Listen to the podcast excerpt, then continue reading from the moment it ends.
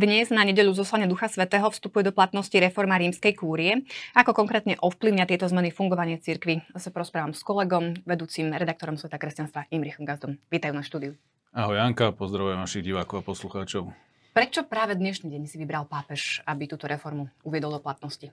No ako si spomínala, máme nedeľu zoslania Ducha Svätého a pápež František aj zverejnenie tej reformy a jej uplatnenie do praxe naplánoval na také dva symbolické dátumy. Tá reforma bola oznámená, zverejnená apoštolskou exhortáciou Predicate Evangelium na sviatok svätého Jozefa, ochrancu cirkvi. A do praxe vstupuje dnes 5. júla v nedeľu zoslania Ducha Svätého. Vieme, že dnešný deň je o tom, že apoštoli prekonali ten strach naplnený Duchom Svätým, vyšli do ulic a ohlasovali evanjelium. A to je presne aj názov tejto apoštolskej konštitúcie, Predicate Evangelium, ohlasovanie evanjelia, a jej podtitul znie o rímskej kúrii a jej službe cirkvi a svetu. Teda nie len cirkvi, ale aj svetu. A týmto celým dnešným dátumom, Turícami, týmto názvom pápež František chce jednoducho povedať, že rímska kúria nemá byť len nejakým byrokratickým ústredím vzdialeným niekde v Ríme, ale má to byť také pulzujúce evangelizačné srdce cirkvi. Vysvetlíme si najskôr, čo je to tá rímska kúria, aby sme vedeli teda, že čo sa vlastne reformuje.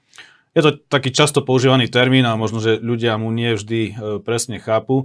Je to akýsi súbor inštitúcií, ktoré pomáhajú pápežovi pri správe cirkvi. Mohli by sme to prirovnať k našim ministerstvám.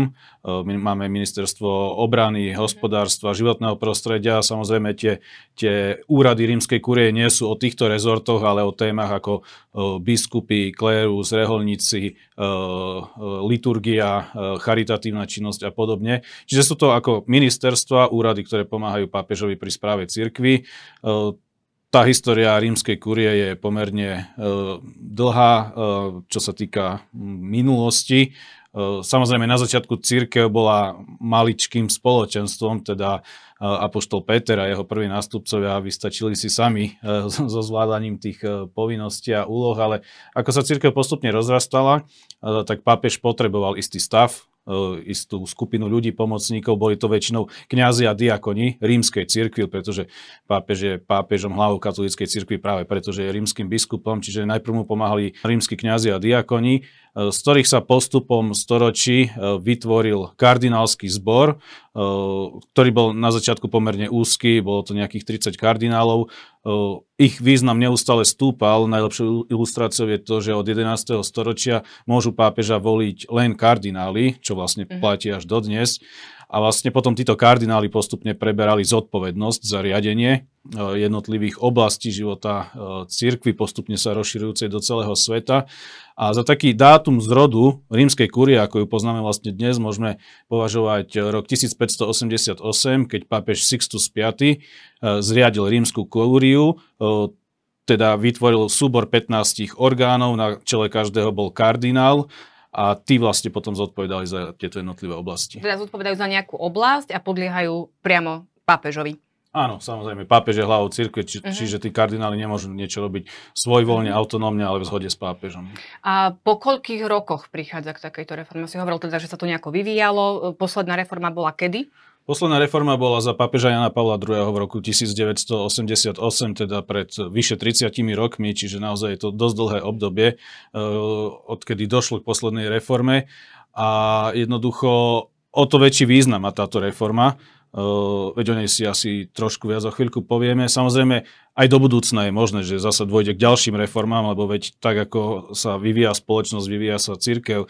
Cirkev sa tiež neustále reformuje. Čiže je to taká reflexia na tie zmeny, aj ktorými prechádza spoločnosť. Mení sa svet a jednoducho, keď cirkev chce držať krok s dobou, jednoducho musí tomu uspôsobovať aj svoju štruktúru, aby jednoducho dokázala reflektovať tie aktuálne potreby a výzvy v spoločnosti a v cirkvi. Už dlho sa čakalo, kedy vlastne vstúpi do platnosti tá reforma. Myslím, že už pred 2 rokmi mala, potom teda, že stane sa tak minulý rok, napokon sa stalo v tomto roku. Čo brzdilo tú finálnu fázu? No, tá reforma je naozaj veľmi rozsiahla a veľmi komplexná. Rozsiahlejšia a komplexnejšia, ako urobil Ján Pavol II v roku 1988.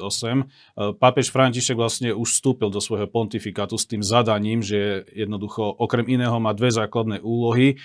Zvýšiť finančnú transparentnosť Vatikánu a Svätej stolice a zaviesť reformu rímskej kúrie, to znamená aktualizovať ju, ako sme vraveli, pre potreby dnešnej doby. On sa do toho hneď pustil v roku 2013 po svojom zvolení riadil radu kardinálov, najprv 9 členov, dnes 6 členov, ktorá mu pomáha pri správe cirkvi a práve pri tejto reforme rímskej kúrie. Oni sa stretávali pravidelne, pracovali na tejto reforme. Už sa hovorilo v roku 2019-2020, že bude zverejnený ten finálny výsledok. Už sa aj vatikanisti pýtali, že v čom je problém, prečo to tak dlho trvá. A do toho prišiel rok 2020, keď už naozaj to malo byť zverejnené, ale jednak začala pandémia, ktorá všetko pribrzdila aj túto finalizáciu reformy, ale ešte predtým došlo k problémom na štátnom sekretariáte, kde došlo k tej známej kauze okolo kardinála Beču, ktorý už bol prefektom kongregácie pre kauzy svätých, ale predtým ešte pracoval na štátnom sekretariáte, kde sa odkryli nejaké problémy, nejaké machinácie. V súčasnosti prebieha súdny proces s kardinálom Beču a toto jednoducho vyplavilo, že naozaj tie problémy sú tam hlbšie, ako sa zdalo, čiže ešte na poslednú chvíľu boli zapracované nejaké ďalšie záležitosti ohľadom štátneho sekretariátu, čiže kvôli tomu všetkému sa to jednoducho natiahlo a reforma je zverejnená v podstate až po 10 rokoch prípravy. Teda ide o zásadné zmeny, už niekoľkokrát si to zdôraznil. V čom teda spočívajú, v čom je taká zásadnosť tej reformy? Hej? Že nejde len o nejakú zmenu štruktúry, ale zrejme teda aj to fungovanie sa nejako inak nastaví. Ide do veľkej miery o zmenu štruktúry, ale práve s tým úmyslom, aby tá rímska kúria pôsobila čo najviac misijne a čo najviac evangelizačne. Aby to nebol taký nejaký byrokratický systém uzavretý do seba, do ktorého nikto ani poriadne nevidí a nerozumie mu, ale išlo o zjednodušenie tej štruktúry a otvorenie tej štruktúry a jednoducho podrobenie tej reformy naozaj tomu, aby sa posilnil rozmer evangelizácie. To zdôrazňuje napríklad aj to, že kým doteraz popri štátnom sekretariáte, ktorý je akýmsi úradom vlády, keď to zase tak zjednodušene vyjadríme, tak takou hlavnou kongregáciou bola kongregácia pre náuku viery, bývalá svätá inkvizícia. Dnes sa toto v štruktúre mení a najdôležitejším dikasterium sa stáva dikasterium pre evangelizáciu. Čiže to opäť zvýrazňuje ten evangelizačný rozmer tejto reformy a ešte viac to podporuje to, že hlavou tohto dikasteria je samotný pápež. Čiže šéfom dikasteria pre evangelizáciu je pápež František, ktorý má potom pod sebou dvoch prefektov, jeden zodpovedá za novú evangelizáciu, teda za evangelizáciu Európa, Spojené štáty alebo ten západný svet, kedysi kresťanský, dnes už postkresťanský. A potom druhý proprefekt zodpoveda za misie, teda za tie krajiny tretieho sveta, Afrika, Ázia, kde teraz vlastne môžeme vidieť, že tá cirkev je taká najvitálnejšia, najživšia, pribúda tam najviac kňazských reholných povolaní. Takže toto je ten prvý základný moment, ktorý by som zdôraznil. Najdôležitejším alebo tým hlavným dikasteriom sa stáva dikasterium pre evangelizáciu. Za ním potom nasledujú ďalšie dikasteria, pre náuku viery, pre charitatívnu službu a tak ďalej a tak ďalej. Spolu ich je 16. My sme o tom aj písali viackrát na Svete kresťanstva, takže ľudia, ktorí sa zaujímajú o túto pomerne špecifickú tému, ktorá je asi skôr pre takých fajnšmekrov, ktorí zaujíma to pozadie Vatikánu, tak tam nájdú presne rozpísanú celú túto štruktúru. Čiže teraz už nebudeme počuť o kongregácii pre náuku viery, ako si spomenul, ale teda sa mení názov? To tiež zdôrazňuje alebo zvýrazňuje veľkosť tej reformy, že pôvodne sa počítalo, že kongregácii, čo sú také starobilé inštitúty, mnohé vznikli a niekedy v stredoveku, že ich sa táto reforma nedotkne, že skôr sa bude týkať neskôršie vzniknutých úradov, tzv. Pápežských rád, ale nakoniec jednoducho boli reformované naprieč celým spektrom, aj kongregácie, aj pápežské rady, aj ďalšie inštitúcie Svätej stolice. Čiže v podstate zaniká názov kongregácia, zaniká názov pápežská rada a hovoríme už len o dikastériách. No a ako teda ten misijný rozmer, ktorý je kľúčový v tejto reforme, sa prejaví vo fungovaní tých iných dikastérií, ktorí možno ani na prvý pohľad s misiami ako takými a s tou misijnou činnosťou nemajú nič spoločné. No to uvidíme. Alebo len okrajovo. Jasne. Ťažko povedať, ako sa to prejaví. To uvidíme, či to naozaj bude mať ten dopad na život cirkvi, ako to pápež František si zaumienil, lebo naozaj, keď čítame tú apoštolskú exhortáciu, tak je to do veľkej miery aj taký technický dokument, ktorý zavádza tieto štrukturálne zmeny. Ako sa to prejaví v živote cirkvi, uvidíme, ale je tam zvýraznený ten moment, že jednoducho taká kľúčová veta toho dokumentu, že evangelizátormi cirkvi to nie je len pápež, biskupy a kňazi, ale každý pokrstený je na základe svojho krstu učeníkom, misionárom. Čiže priamo táto konštitúcia, exhortácia, ako keby sa snažila vtiahnuť do seba celý Boží ľud, všetkých veriacich ľudí, že oni sú účastní, majú podiel na tomto evangelizačnom živote cirkvi, že to nie je len úloha pápeža, rímskej kúrie, ale každý jednoducho veriaci človek, laik je na základe svojho všeobecného krstného kňazstva k tomu pozvaný. A práve aj táto reforma otvára, aby laici mohli mať silnejšiu účasť priamo v tých najvyšších pozíciách v rámci rímskej kúrie. Čiže otvorí to ako keby dvere aj laikom do tých vedúcich pozícií. Počíta sa s tým, že na čele tých dikasterí, niektorých, možno dvoch, troch, budú aj laici. Čo pár rokov späť bolo nepredstaviteľné, lebo na čele tých kongregácií, tých najdôležitejších vatikánskych úradov boli len kardináli. Teraz budú môcť šéfovať aj laici. Aj keď nie je to, že absolútna novinka, pretože môžeme vidieť, že už v súčasnosti dikasteriu pre komunikáciu šéfuje Paolo Rufini, bývalý novinár, teda laik. Čiže už teraz je tá realita, že jedným zo šéfom dikasterie je laik. Môžeme počítať, že aj šéfom dikasteria pre laikov, rodinu a život sa stane laik, lebo je to dikasterium pre laikov. Čiže áno, dvaja, traja laici, medzi nimi určite aj ženy sa dostanú do týchto vedúcich pozícií, ale samozrejme predpokladám, že kongregáciu, teda, pardon, človek si bude musieť zvykať na tie nové názvy, nie kongregáciu pre biskupov, ale dikasterium pre biskupov nebude viesť laik, ale prirodzene biskup, arcibiskup, kardinál, takisto napríklad dikasterium pre klerikov a podobne. Ale bude isto silnejšia prítomnosť laikov v rímskej kurii aj na tých najvyšších pozíciách. A preklopila sa tá štruktúra v podstate tých kongregácie pápežských rád do tých dikastérií, alebo vznikli aj nejaké nové dikastéria, ktoré zahŕňujú oblasti, ktoré sú, dajme tomu, dôležité pre tú pastoráciu cirkvi v súčasnosti? Ide skôr o to, že niektoré kongregácie a pápežské rady ako keby, že boli duplicitné a oni sa jednoducho pospájali, tá štruktúra sa zjednodušila, čiže možno povedať, že niektoré nové dikasteria, napríklad pre spomínaných laikov, rodinu a život, alebo dikasterium pre integrálny ľudský rozvoj, už vznikli za éry pápeža Františka, ale v minulých rokoch. Takže to bol taký trošku myšmaš teraz v posledných rokoch, že už sme mali tie nové dikasteria vytvorené Františkom, mali sme tie staré kongregácie, pápežské rady, teraz sa to definitívne upratalo, ale jednoducho skôr naozaj išlo o to nevymýšľať nejaké nové úrady a nové názvy a podobne, ale ten systém, ktorý už bol nastavený za Benedikta XVI, za Františka, viac sprehľadniť, zjednodušiť, dať tomu takú údernejšiu, dynamickejšiu štruktúru. Aký personálny dopad budú mať tieto zmeny? Výrazný, pretože viacero kardinálov už výrazne nadsluhuje na čele jednotlivých úradov rímskej kurie. Vieme, že každý biskup po dovršení 75 rokov má pápežovi predložiť rezignáciu a ten rozhodne, či teda biskupa ponechá ešte ďalej v úrade, či už je to úrad diecézneho biskupa alebo prefekta nejakej vatikánskej kongregácie, alebo či teda príjme jeho rezignáciu, ale tým, že sa chystala táto reforma a pápež František už chce do tejto novej reformy nových ľudí, nové persony, tak tých kardinálov, ktorí viedli ešte jednotlivé kongregácie pápežské rady po starom, nechal nadsluhovať, takže niektorí majú 78, 79 rokov, čiže nadsluhujú 3-4 roky.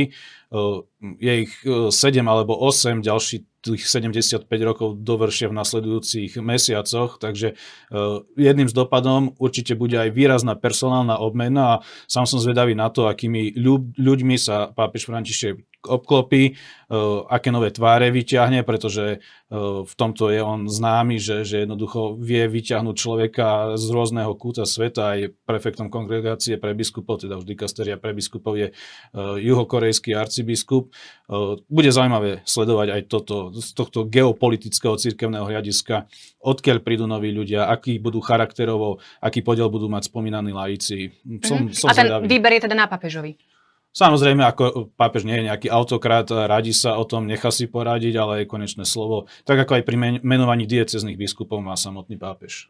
Čiže ako aj tá jeho optika sa teda aj cez tieto personálne nejaké nominácie môže prejaviť. Vidíme, že pápež František siaha po tých perifériách cirkvi, to je ďalší termín, ďalšia nejaká hodnota, princíp, ktorý on zdôrazňuje aj do kardinálskeho zboru, menuje biskupov z krajín, ktoré doteraz nikdy nemali kardinálov, čiže určite aj na čele týchto nových úradov rímskej alebo staronových reformovaných úradov rímskej kurie budú prekvapivo neznáme mená. A pocíti tieto zmeny aj bežní veriaci?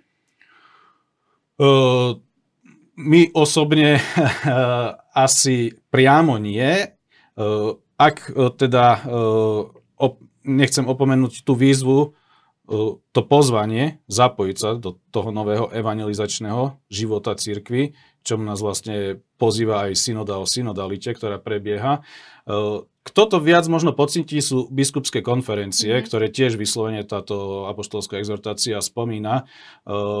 Pápež František tam zdôrazňuje, že rímska kuria nemá byť nejakým sprostredkovateľom medzi ním a biskupskými konferenciami, ale tak ako tvorí podporný súbor orgánov pre pápeža, má byť takýmto rovnako podporným súborom orgánov aj pre biskupské konferencie. A vieme, že pápež František zdôrazňuje to, čo on nazýva, že zdravá decentralizácia. Teda chce aj tie národné biskupské konferencie viac vtiahnuť do rozhodovacích procesov, aby to neboli len nejakí prijímatelia pokynov zhora, ale aby hlbšie, intenzívnejšie participovali aj na tých základných kľúčových rozhodnutiach. Čiže biskupské konferencie jednotlivé krajiny budú určite viac vtiahnuté do tých rozhodovacích procesov, mechanizmov.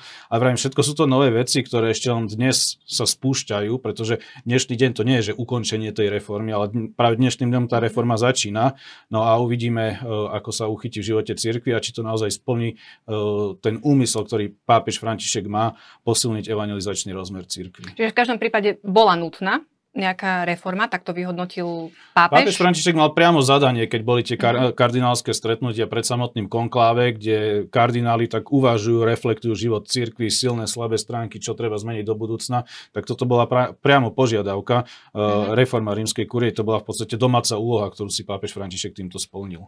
Takže uvidíme vlastne, ako sa to premietne do praxe a že či teda prinesie to očakávané ovocie, ktoré... No verme, že to bude mať ten túričný rozmer, charakter, keď sme teda dnes v nedeli zoslania Ducha Svätého, že naozaj to bude taký nový zdravý impuls pre cirkev, aby vyšla do ulic, vyšla do sveta, vydávala svedectvo a takto získavala nových následovníkov Ježiša Krista, nie nejakými zápasmi, bojmi, spormi, polemikami, ale naozaj tým evanjeliovým svedectvom, tak ako to robili apoštoli v prvých rokoch. Ďakujem ti veľmi pekne za tieto informácie, aj keď teda možno nie sú také do nášho vyslovene praktického duchovného života, ale je asi dôležité reflektovať aj čo sa deje na tých vyšších miestach a byť účastný tým, čo vieme, na tom, aby cirkev fungovala v tom svojom poslaní. Ďakujem pekne.